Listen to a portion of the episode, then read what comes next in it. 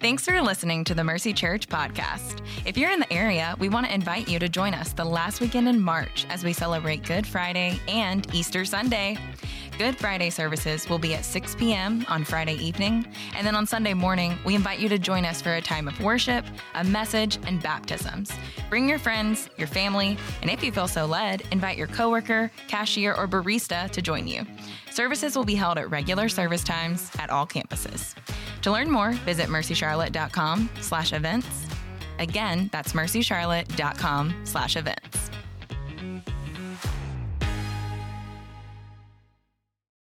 Well, good morning, Mercy Church. So it is glad to be before you today. Um, and as Pastor Spence has alluded to, my name is Richard Barnes. I oversee our Independence campus, but I also oversee our equipping uh, ministries as well. And so for our time today, I want to start um, with a question. And so here's the, the question Have you ever got something that you spent all of your money on, and in the end, it ends up disappointing you? Yep, yep. And I've been there. So that, that happened to me. And so uh, my wife's probably listening. She might tell me after I share the story, I told you so.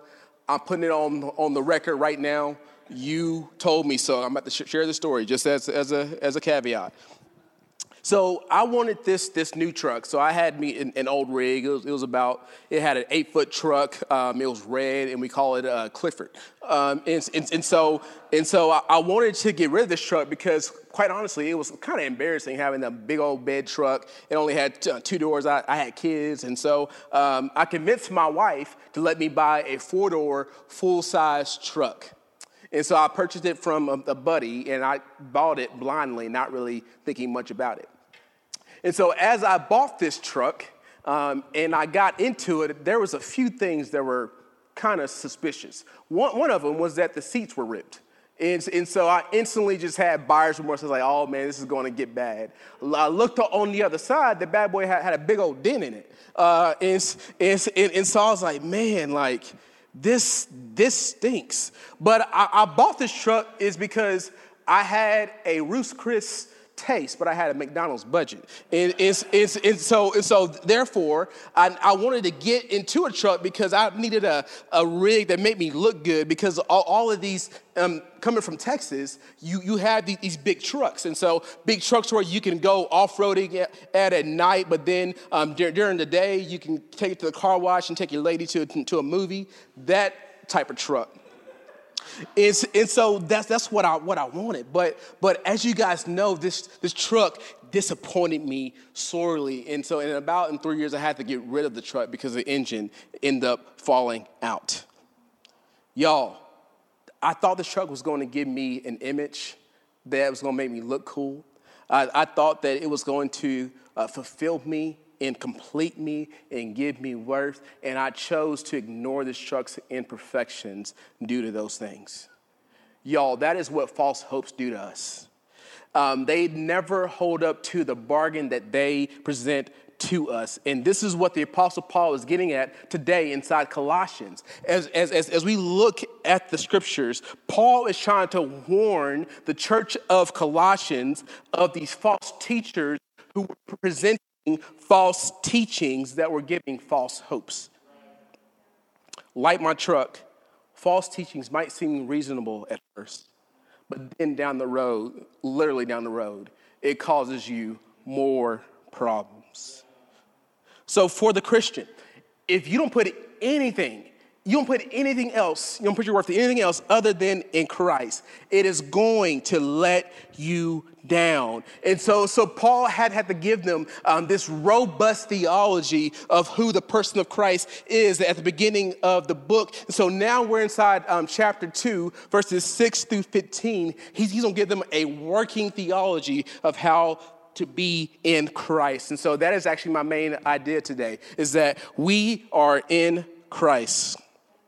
But, but before we, we dive in, um, I just want to just, just start by reading verse 8, because verse 8 is going to set up for us the rest of the text. And so we're going to skip um, verses 6 and, and 7, um, and then we're going to get back to that a little bit later. So, verse 8, it says this it says, Be careful that no one takes you captive through philosophy, which is Greek and Jewish myths, um, empty deceits, which is deceptive worldviews based on human traditions, based on the elements of the world, which are teachings that are influenced by the, devil. Then he says, rather than Christ. And so Paul is using here this word captive um, as a militant term. Why? Because he is comparing these false teachings to a strong army that can be captivating and that can be enslaving. So therefore, he says, Be careful, church, be careful because you can run the risk of being captivated by these false teachings and by these false doctrines. These false teachings presented have truths, you know, just a little, a little bit um, um, truth to therefore get people to buy into it, but they had no connection to Christ. So, so church, we need to pay attention here. Pay attention to the sermon, but also pay, pay attention to the Word of God. I know you're on your couch sitting there eating, eating a cookie. Uh, it's, it's, it, and so you need to pay attention. I, I, did it a few weeks ago, so that's why I'm calling you out. Um, so, what Paul is, is saying that you need to find your life in Christ because if you don't, you will be pulled away, you will be taken captive. So, therefore, to remember that we are in Christ, we got to keep our heads up. Now, as I say that, I know some of y'all thinking the Tupac Shakur song, keep, keep your head up. Um, same idea, different implications. And so, like the Colossians, we cannot be deceived to what is real. We must, must understand what is real and what is fake. Uh, let me see if I can uh, make this plain. And so, I'm not sure if you guys uh, know this, uh, but the black barbershop is one of the crown jewels of the African American um, community. And, and, at this barbershop, uh, you can get a cut, um, you can purchase your lunch and dinner um, for, for, your whole entire family. Um, and in fact, you can get your whole wardrobe set um, just, just sitting there.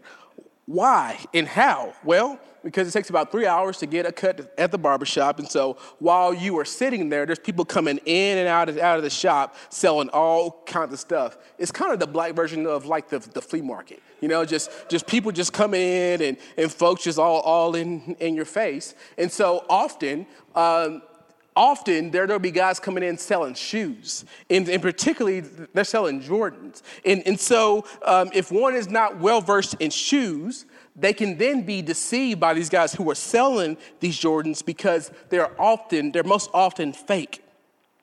In these fake shoes, though they look good for a while, just just give those shoes three months. Those soles are to fall out, out from under them. They, they won't last. They, they, they will be torn apart. And this is what Paul is talking about with these false teachings. Though they look good, though they look like the real thing, they are actually fake and they will actually, the whole, your whole life, everything will fall out from up under you like those shoes.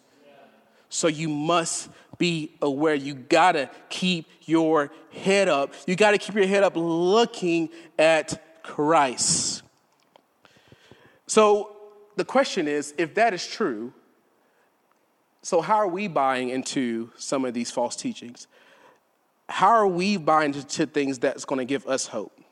Well, for, for the Colossians, they believed inside a Jesus plus something gospel instead of a Jesus plus nothing gospel. They believed that they could maintain their former way of living, right? But add Jesus on to the side. I think for many of us, we still buy into the, to the lie, this false teaching that we must work hard to get God to love us.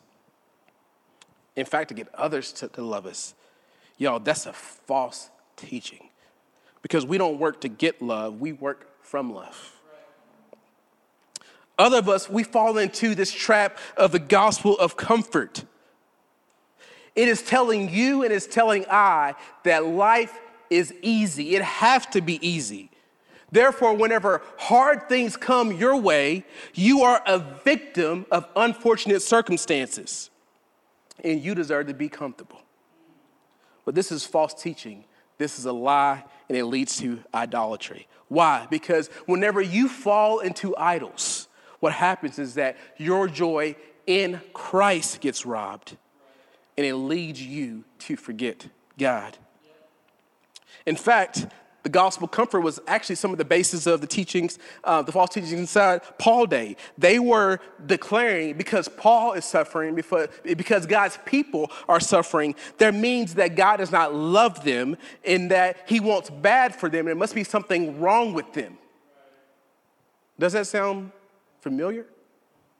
We're inside this COVID season and hard times is, is hitting. Uh, a lot of us are being hit uh, financially. A lot of us are hitting, getting hit emotionally. A lot of us are getting hit psychologically and physically. And in these hard times, we think that God is not there. We think that our pain and suffering is absence of God's presence and is absence of God's grace. But I want to tell you today that your pain and suffering aren't absence of, of God's grace, they're an invitation into His grace. Because why? Because whenever you hit rock bottom, you're able to see Christ at the bottom. And so you're able to see that He is all that you need and that all of these false truths, all of these false ways of living cannot hold up. So you got to keep your head up to see Christ. But we got to move on. In order to understand also how that we are in Christ, we got to understand that we are complete in Christ. Let's look at verse 9. It says, for the entire fullness of God's nature dwelled bodily in Christ. So Paul uses this language the second time inside this letter. He uses it uh, originally inside verses 119, where it says the entire fullness of God was pleased to dwell in, in Christ. Um, but, but he uses this, this term a little bit differently. And so, what he is getting at here is again, these false teachings were teaching a doctrine, teaching a way of life that is contrary to Christ.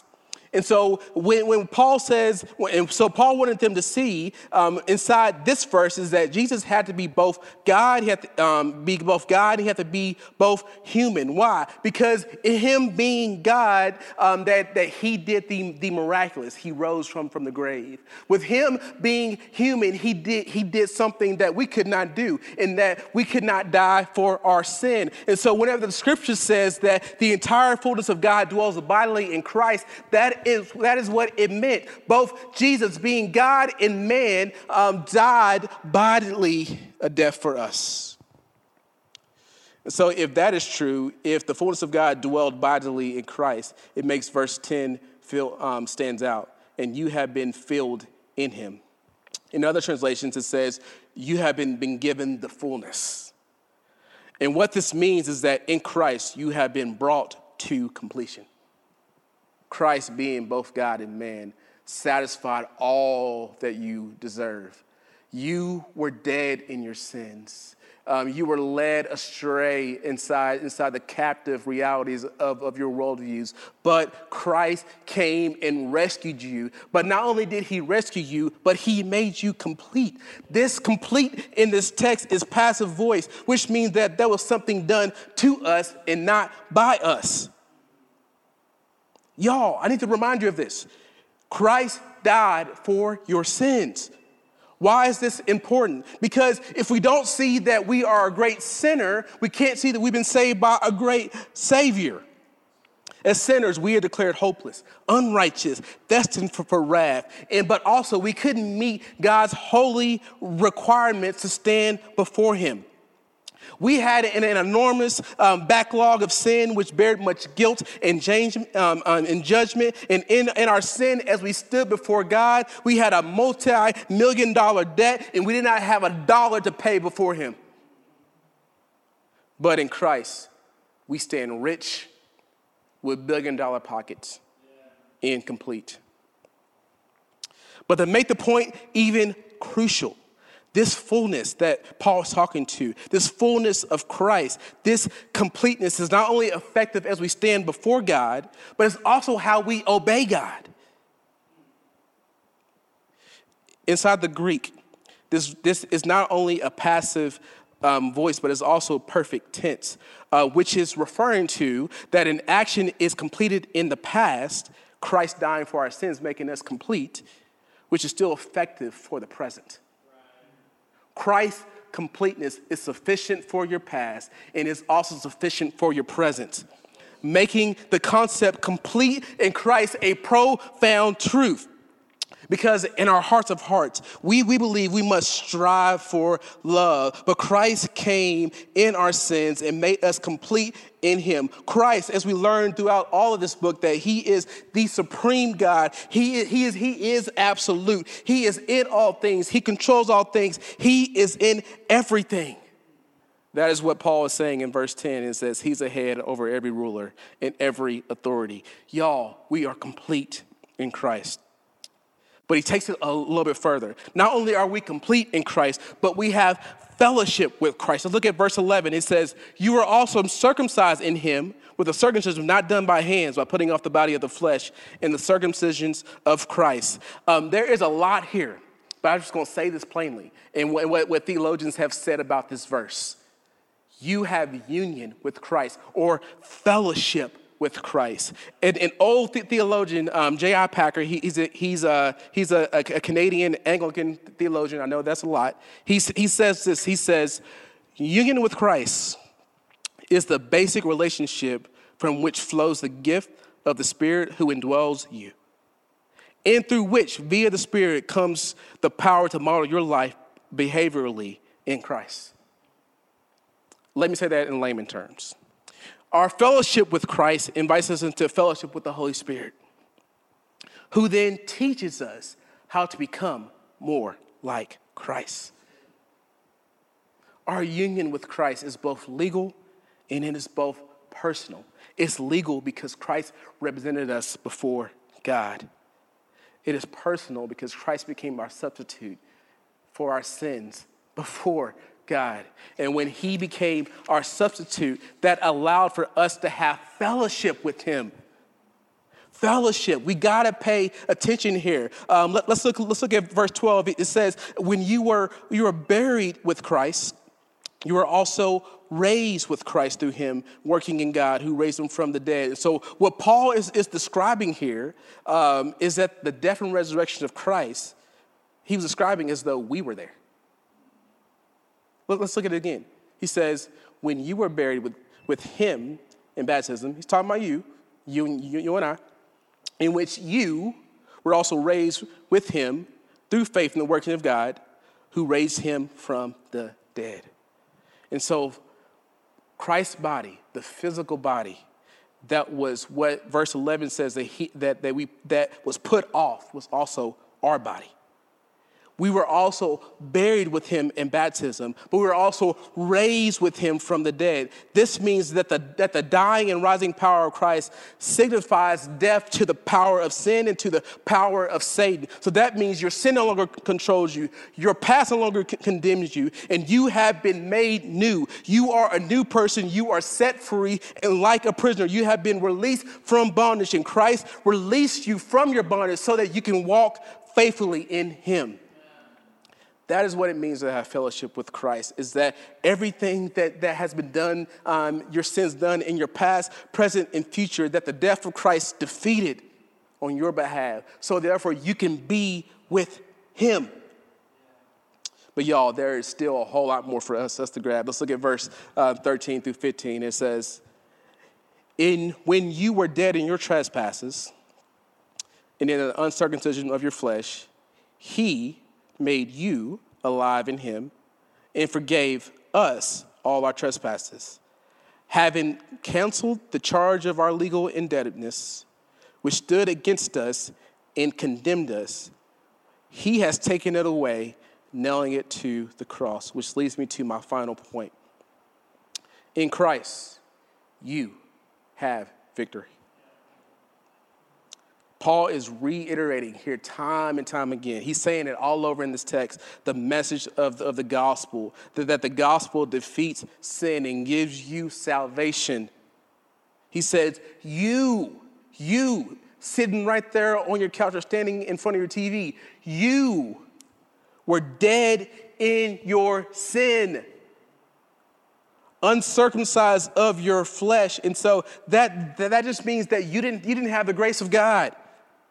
But due to the grace and mercy of God, Christ took your sin and death and he, he discontinued it. It's kind of like some of the products on, on, on Amazon right now. They're, they're discontinued. Instead, he made you alive in Christ and gave you victory. Christ took our debt and all of its obligation. He took everything that was against us and that was opposed to us, and he nailed it on the cross. This is a brilliant image. Christ became our certificate of debt and it was canceled. Y'all, we, we, we got to see this here. Is that, that the cross is, is, is this wooden, this wooden frame that, that, that a large nail uh, was put, that was nails were put up against, a body was laid there. And in this time, they would have understood what this meant because whenever a debt needed to be canceled in that time, they would take a piece of paper and put it on a wooden door on someone's house and says, Your debts are forgiven. Your debts are forgiven. Christ took our legal sentence.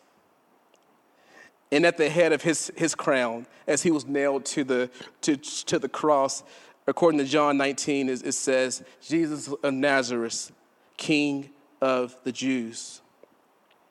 But y'all, as we talked about before, since we have fellowship with Christ and since we died with him, I was there and you were there.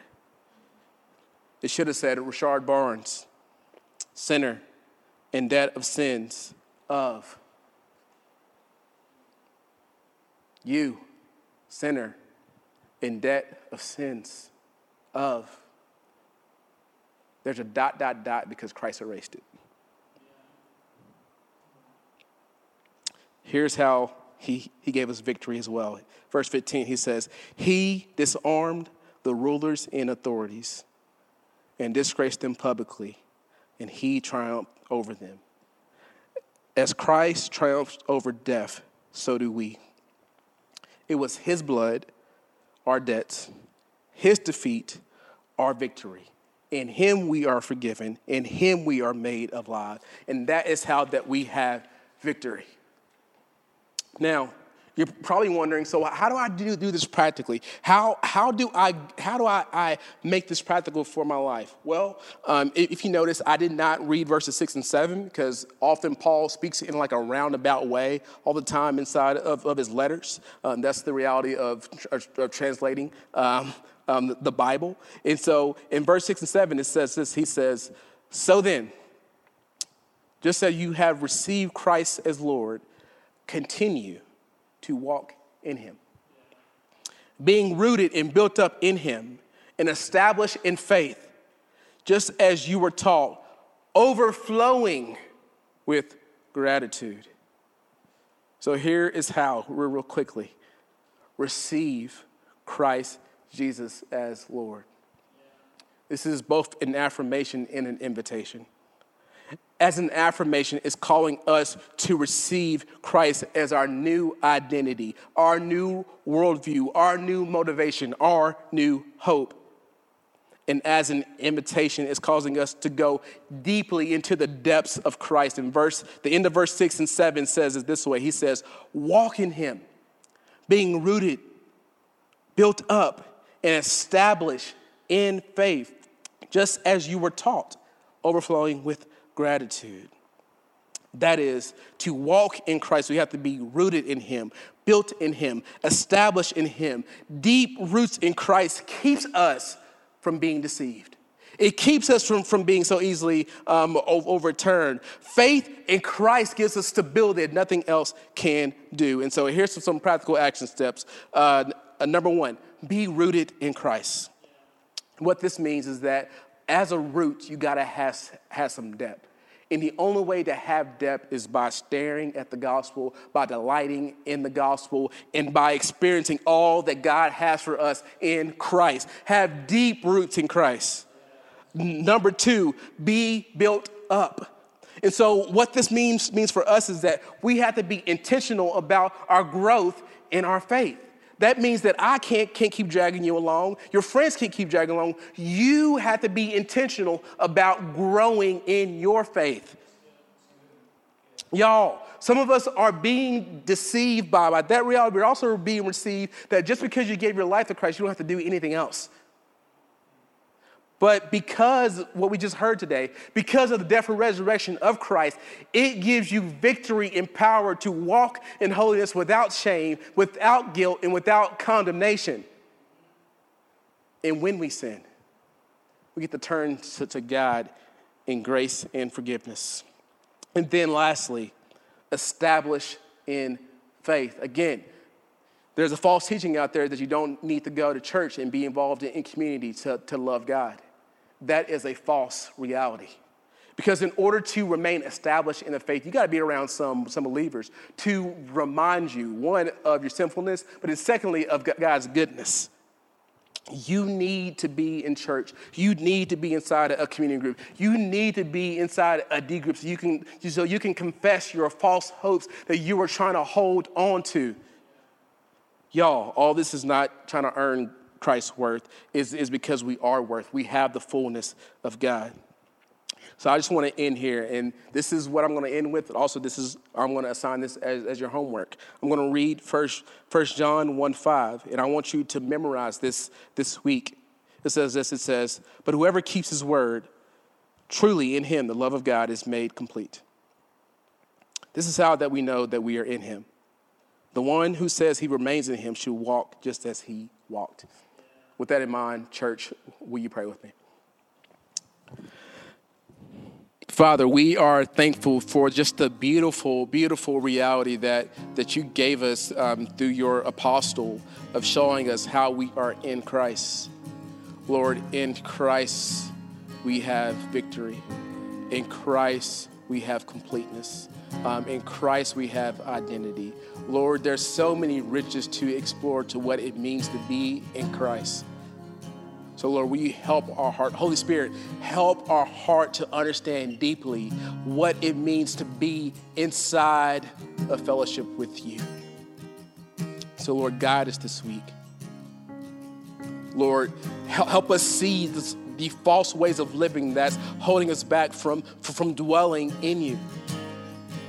Father, we, we love you and we thank you. In Christ's mighty name we pray. Amen.